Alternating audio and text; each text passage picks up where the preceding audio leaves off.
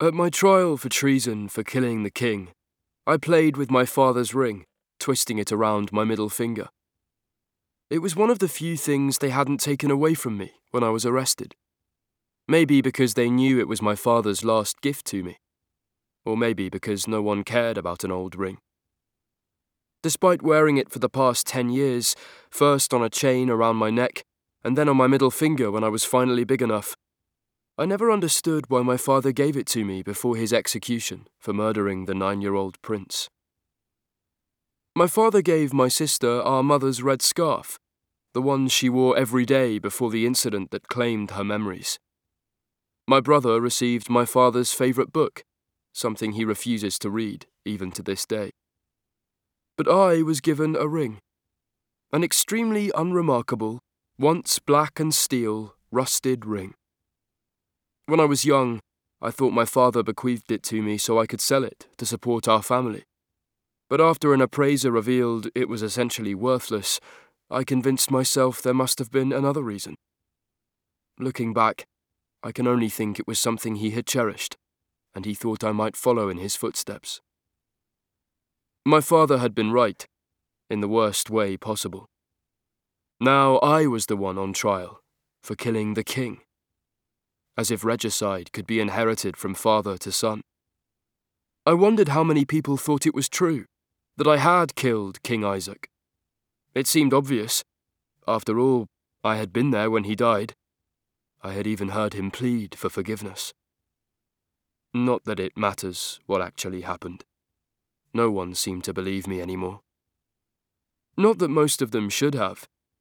Depending on who one asked, I was either a puppet master, with my strings tugging around nobility and commoners alike, or a mindless weapon others could direct without care. Yet, no matter what they claimed, I had only ever done what I believed was necessary, which had been easier in some aspects than others, particularly when the city was so hesitant to change. The entire city, no, country, had gone to shit after my father was executed.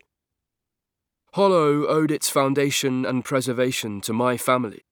This city had grown up in the shadow of my ancestors, men and women who were more fantastical and awe inspiring than any tale of make believe dragons, of children chosen to rule by God, of bandits masquerading as vengeful demonic creatures, or whatever else was passed around as a bedtime story. Anyone who claimed to be a demon hunter, or god slayer, or divine champion was a pretender and professional liar. Fools who had flown too high and had not yet been shot down by the moon. The king wanted hollow citizens to forget the truth in favour of a fiction, as if it would make the past easier to swallow.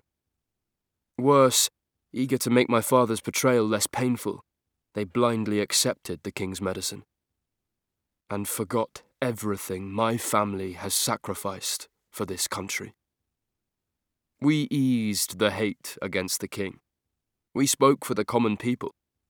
We were the neutral party in all negotiations and never dreamed of taking power for ourselves, content in protecting the citizens from those who had illusions of grandeur. Without us, the separation between the nobility and commoners had grown so much that few could talk with the other without spitting venom, let alone sympathize. It wasn't a surprise refugees had stopped coming here. There was nothing but death, riots, war and poverty waiting for them. Hollow, the once famous refugee city, was no more. It was just another sign of how our country was preparing to be forgotten by history, only remembered for shattering the moon, Celona. All those problems that would soon be another's to worry about. I was, after all, still on trial for treason. And I knew I would be found guilty because for everyone who hadn't been there, the choice was clear. How could they not find the boy who had been found standing over the king's body, blood splattered with gun in hand, guilty? Regardless, I am Michael Kingman, and my tarnished legacy will survive, even if my body does not. It will take more than this trial to erase me and my deeds from memory. I understand that now, when before I was always chasing my ancestors' shadows hoping to be remembered as fondly by history as they were.